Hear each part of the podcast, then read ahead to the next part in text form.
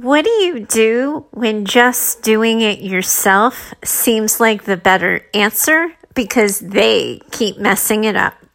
Hi, I am in it with you, my friends, today. Welcome to Business Mindset Mastery. I'm your host, Heather Gray. I'm a mindset and leadership expert. I work with business owners, leaders, entrepreneurs over at heathergrayconsulting.com. And I'm getting a little saucy and sassy today, so you guys best protect yourselves. I am going to be diving in deep to staffing, holding accountability, and managing personnel. We have a listener question that's going to sort of spark the conversation. Um, but I have some tough feedback for our writer today. So um, dig deep, listen in, and I'll find you on the other side. Heather, delegate, they said. Stick to your zone of genius, they said. You'll be more productive, they said. Ooh, it seems like someone's a little saucy and sassy with me. All right, get diving in here. What they didn't say is that the people you hire won't always listen, but doing their own thing doesn't mean they're actually taking initiative and thinking independently either. Sometimes the people who work for you just see your name, see your brand, and think they can overcharge their worth if they work for you and then they deliver shit. It's happening more and more with the contractors I hire. They either have to be micromanaged or taught the basic skill sets over and over. It'd be faster to just do it myself. When you tell someone what to do and you check for understanding and you leave the conversation thinking you are on the same page, what are you supposed to do or say when someone isn't done, when something isn't done to expectations? I'm not a micromanager, but I'm starting to think it's my new niche. What do you think? Okay. So, fool me once, shame on you. Fool me twice, shame on me too, right? I think sometimes business owners are encouraged prematurely to hire to say like you should just be sticking to your zone of genius, do what you do best and hire out the rest, right? That's what you're reminding me in your letter. You know exactly what I'm talking about and you know the big coaches in the space that are teaching this message. What people are failing to say and failing to teach is how do you be the boss of somebody other than yourself? I think that's a missing um, conversation in the space. I don't really see anyone having it. And if I was the membership type and I was the group training type, I probably could do a group training on how to how to hire, manage, and hold accountability with staff and teams. Because what ends up happening as business owners and leaders is so many people, particularly with the online business industry, people have come into this space because because they hated their boss. They hated the nine to five. They didn't want the structure. So the last thing they want is to become the kind of boss they hate. So, so often, one of the things that bosses and business owners fail to do is really decide and examine their hiring practices, their training practices, and their accountability practices before the first hire walks into the door. It's really easy to go on Fiverr or Upwork or one of the outsourcing sites and hire someone for a quick graphic design job or help have someone help you with a quick website page change or a lead magnet or something like that. But it's very different when you are going to be doing something other than one off work with someone. Because if you hire someone for a one off job and you're never going to see them again, it's easy to expect that you might not always get their best work. You can hope, you can pay attention to their reviews, but you know they're not invested in your business. But when you you hire someone to specifically work on and in your business for either a contractor like salary where they're contracting with you for 10 hours a week or full time or, you know, whatever you're arranging with these people, then it is your expectation as a business owner, as a leader, and as a boss that the people you hire are going to be invested in your business and that they are going to be invested in your success. But so often the people who are like saying like, all right, I'm now in the choir you're preaching to. I'm going to hire. Have never been taught what to ask in an interview question. Have never been taught to think about critically, like who is on their team? What does their team need? What are the personality types that will really gel with the people who already exist? What type of personality do you excel in more as a boss than other people? So when a, a business owner and a business leader comes to me and says, Oh my God, these people, like this is how happening all the time. All I'm doing is chasing tails.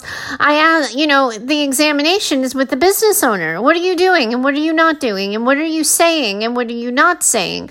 So what I would really like you to do is move out of the reaction seat of this conversation because so long as you're reacting to someone's incompetence, to someone failing to meet an expectation and to not doing what you said, you're giving away all your power and all your control over the situation. So, what I'd like you to do is to consider first what you came to learn about the person through the interview process.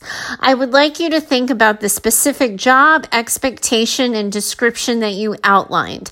I would then like to know how, and these are all questions you should be asking yourself and examining.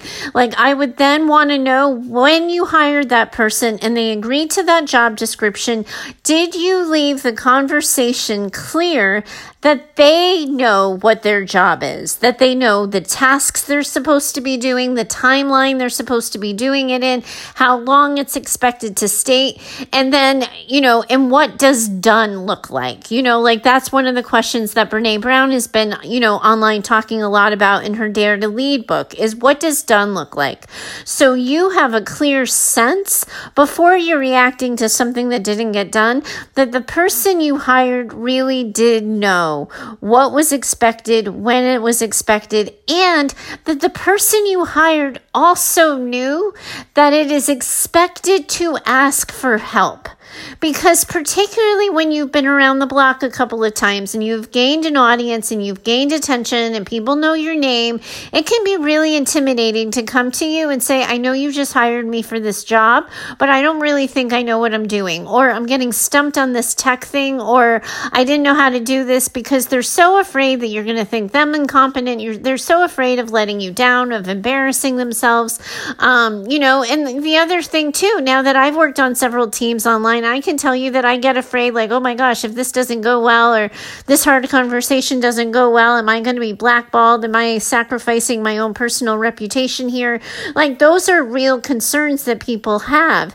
So sometimes, as a result of having that concern, if they're not the mindset expert like me, who's just going to go and have the hard conversation, they're going to like kind of stay quiet and not move and not act. And I'm not giving them permission to not move and to not act and to not do.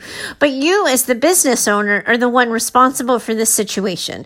So then I want you to do an examination of what your training practices were like. How did your staff come to learn how you expect the job done? Because so many times, and this is the example I always hear, and I wouldn't be surprised if this is the task you're writing into me about, but so many people hire freelancers and contractors to get on social media for them to, hey, can you go do an Instagram post? Can you put this on LinkedIn? Can you do this? Can you do that?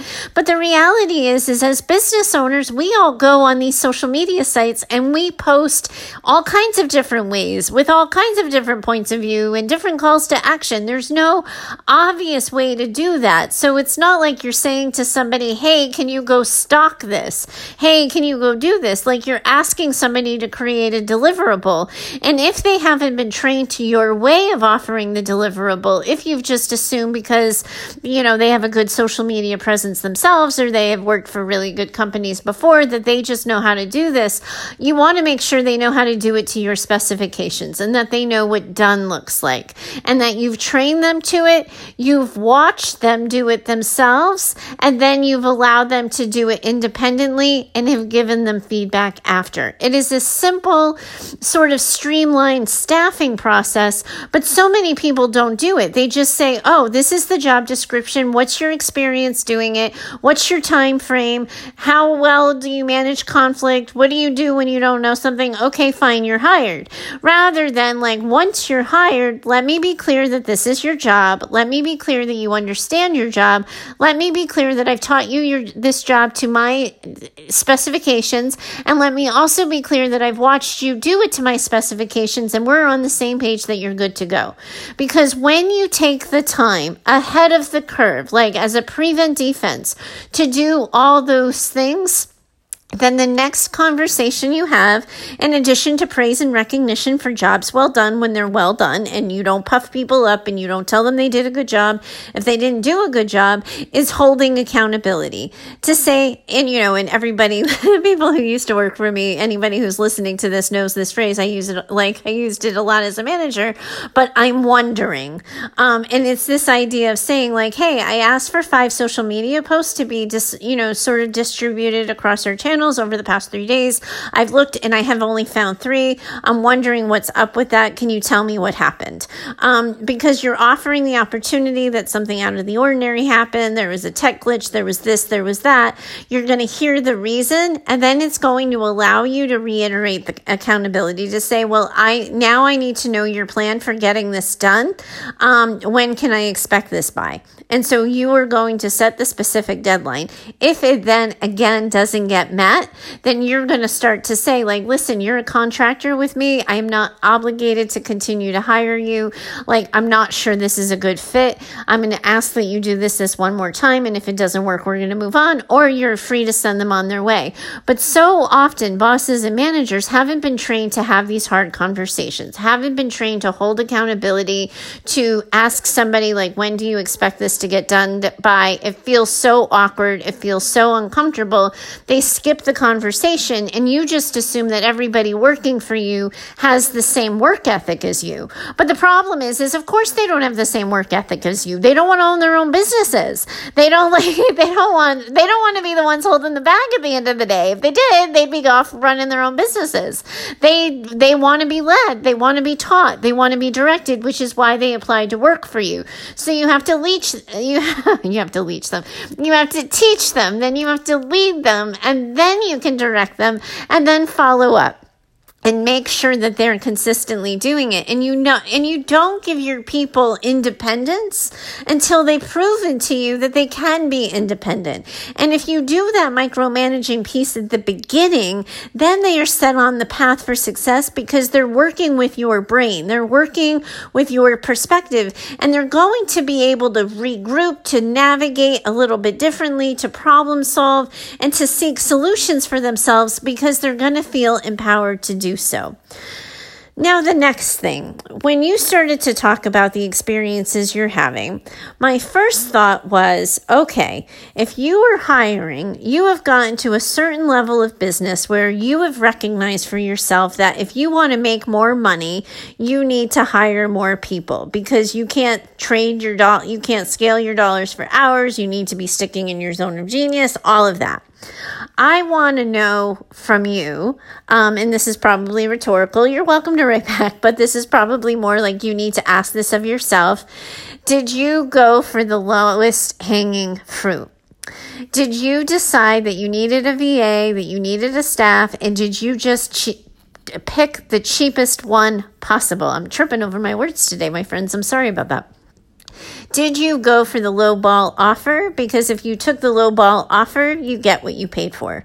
I can't tell you how many times people are sort of trying to hire on the cheap and they're trying to get like a level rock star level quality work from someone who's the cheapest person on the block. And again, it's a reminder not everybody has the same work ethic as you. Maybe at some point when you were building your business, you delivered rock star level work for peanuts, but you can't you can't assume that that's what everybody does. And in an age where we're all encouraged to charge our worth, one of the things that I think ends up happening is people go into vanity pricing metrics, right? Like I've heard of VAs who are charging $25, $30 a, a month, an hour for their services. Business owners are balking at that.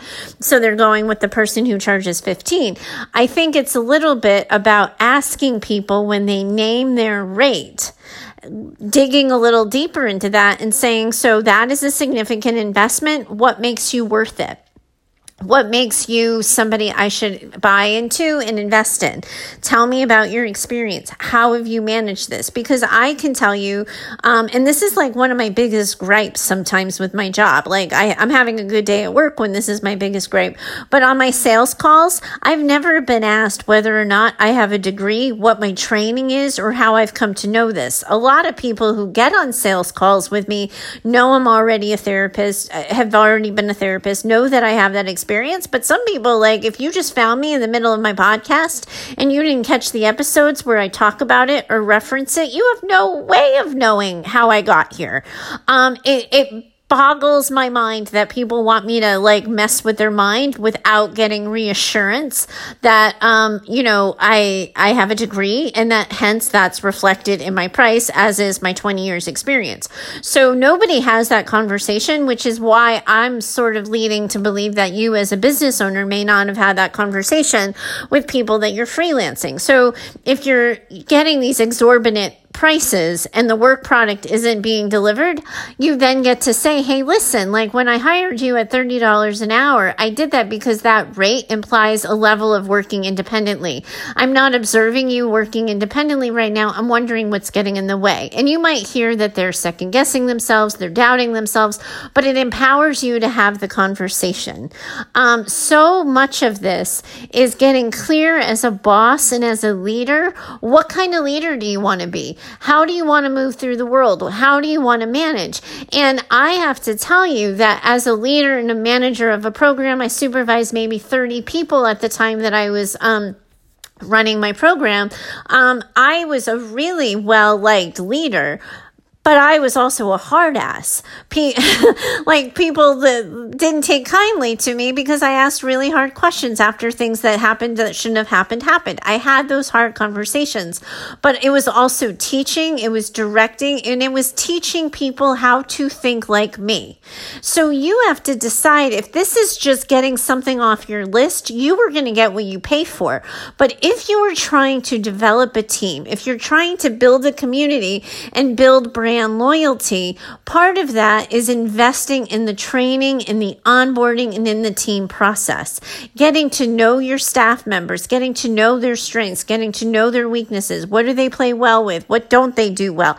And really coming to understand that because leadership isn't just about handing a to do list off and then looking and seeing five shiny, you know, social media posts. Leadership is about making sure that they know what your brand looks like, what your voice looks like, and sounds like and what your tone sounds like, going off and doing it, and then seeing that when your automated funnel or whatever you created stopped working, they independently tried to solve it and only asked for help when they got stuck. Some of that you will get lucky and you will get like liquid gold. Like people who hire me for their membership communities and their group communities they're going to get that rock star level work ethic because it was ingrained in me since I was sixth, in sixth grade working for my dad. That like I am somebody who really, you know, puts out good work product and you're going to hit liquid gold with me even if you don't do those things because I'm self driven, I'm self motivated.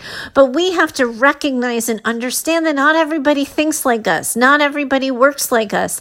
And if you want to find the me's for your business, it means having the hard conversation. It means having direct interviews. And it means getting crystal clear on what it is you expect, what you need to see next, and what you need to have happen. Um, and so that they want to work with you. Then the other piece to this is you know, especially like in the business space now, in the online business space, so many bosses and leaders are hiring contractors and freelancers because it's cleaner, it's easier than hiring employees. But then as a result, people aren't going to be attached to your business. But the like and that's just going to be in their dna right? Because whether or not you make a million dollars off your next launch it's no skin off their back. They're going to get paid the same but you can inspire people to care about their work product outside of them by recognizing their talent, by recognizing their skill. But the other thing I've recently been encouraging business owners to do and to think about is to share with their team and to share with their um, freelancers the results that the business got as a result of their work.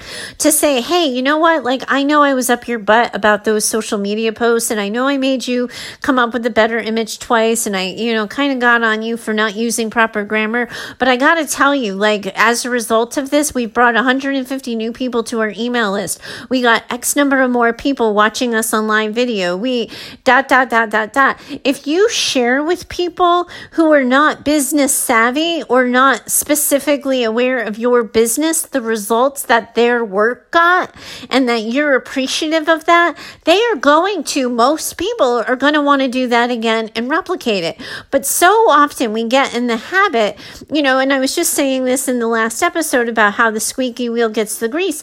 We are in the habit of ignoring the wheels that run smoothly and only addressing things when they have a problem. So as a business owner, I want to remind you that we are all grown up kids.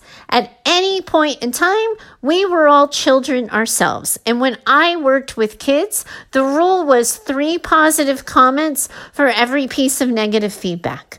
That they hear three things of recognition of thanks so much for coming on time. Wow, you were ready when I needed you to be. You got that done 20 minutes early. You're putting me ahead of schedule. Those quick little hits of attention, of seeing, of acknowledgement, of saying thank you, of showing appreciation for every, you know, sort of comment of critique that you have will go a long way. And a lot of times, business owners and managers don't want to do that either because no boss ever had to kiss my ass to do this, uh, or they don't know how to do it, or it feels disingenuous. But if you can find a way for recognizing people, seeing their strengths, sharing their talent, praising them, recognizing them, and thanking them, showing them how their work impacts your business, you are setting this entire conversation and the entire working relationship up for success. The next piece to this, this is becoming one of my master classes again. I wasn't intending this, but I love this topic. I'm all fired up on it. If you find yourself on repeat, and when I say on repeat, once you know you've done all the, you've checked all the boxes for training and you are having this conversation for the second time. So you held accountability session number one, and now you're on accountability session number two saying, Hey, this is happening again. I'm wondering why this happens. The first thing I'm going to ask you to think about is that if you're dealing with a consultant or a freelancer and not an employee, I I want to ask you how much work you're willing to put into that person. Are you willing to go another round or is it time to cut your losses? You will find that some employees or some contractors are so worthwhile that they do have a talent that they just missed it by a bit or this that and the other thing that you are going to want to keep working with them because you're going to find that their work and their talent and their work product is worth the effort other people are just not going to be. So the people who are not going to be, you wrap up that project and you send them merrily along their way. If you need to consult with somebody, you know, around contract law or freelancing legalities, but typically you're able to cut and run without any, you know, um, employment violations when you have decided that someone who you have followed up with a couple of times now actually is worth the work, then what you're going to want to do is consider your version of a professional development plan a lot of times when somebody isn't working out, um, it's good to say so. Um, and what I usually encourage, you know, back in corporate, you know, we had this rule that we had to give somebody three, you know, three strikes and then like a warning one, warning two. And then we had to incorporate something called a professional development plan. And that was the idea of we're acknowledging that you have these areas to work on. These areas to work on are threatening your employment. This is what I want to teach you. This is how I expect you to learn learn and some sort of plan for I'm how the company is going to support you in getting this. Now, when you are working online and you have freelancers and, you know, um, and contract workers or maybe part-time full-time employees and somebody isn't working like you don't have to go automatically to that professional development plan because sometimes those people know they're not working out Sometimes those people know that they're not a good fit and it's better to cut and run. It's better to give them like two weeks severance rather than invest more time and more money in helping them be successful when neither of you particularly want it because you're both done. So what I encourage business owners to do once you're on that second, you know, roll, uh, round of feedback and you have decided that this person is somebody you want to invest in, you need to have the conversation with them about whether or not they want to invest right back to say, Hi, I know we've had a couple of tough conversations. I know I've asked you to do this. And then three weeks later, you and I are having the same conversation. I have to check in with you because what I would really like to do here is go back to the drawing board to set you up for better success, to train you to this skill and to this expectation more specifically. But before I do that, and before I spend that time on that, I need to know whether or not that is of interest to you. Are you hoping to stay with this company? Would you like to continue to work with me and get this right? Or does it just feel like it's time to cut your losses and move on? No hard feelings, but I don't want to be investing more time if you would rather just go. Because then what you're doing is you're giving that employee, the contractor, freelancer, an opportunity to leave on their own accord without being fired but you are also giving them like the foundation for another round of accountability. You have told them, I have these expectations. You're not meeting these expectations. This is what I need you to do differently. You're not doing this differently. So now I'm going to teach you all over, right? You are engaging in buy-in, but then if they don't do it, you, you're free to fire and move on. So you're going to get their level of engagement. You're going to get them to acquiesce to this. And then to, you're going to come up with a professional development development plan. These are the areas I need you to work with th- this or work on. This is what meeting expectations looks like. This is what I used to add this. Nobody else did when I worked at my old job, but I used to say, this is what exceeding expectations looks like. This is how you will be trained. This is when you will be reviewed. And this is when we will check this off. And so that way you are letting them know that there's accountability to learning this, but you are owning responsibility for also teaching them. The reason why I asked you to do that evaluation at the beginning of like your irritation with somebody and your recognition that someone may might not be working out hopefully is clear now that that is a lot of work and it's a big commitment and you have to decide for yourself whether or not someone is showing you the potential that they have to be worth the work. This is probably way more than you asked for. Um, hopefully it's an over delivering situation and not an over annoying situation. But in any case you know the the staffing conversation on how to staff your business, there is like radio silence on this. And I'm not going to get everybody's, you know, individual um, staffing questions answered in a singular podcast episode.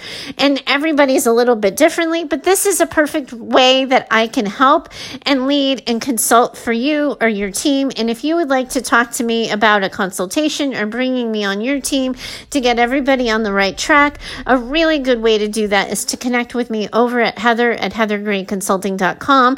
I really thank you for bringing this question and showing vulnerability. I hope you don't feel too batted around with this. Um, and anybody else listening, if you have a staffing question, if you have a leadership question, something going on in your life or business, and you just want my quick two cents for another podcast episode, I'm always accepting questions. You can find me over at heather at heathergrayconsulting.com. Thanks so much for today. I look forward to talking to you next time. Bye for now.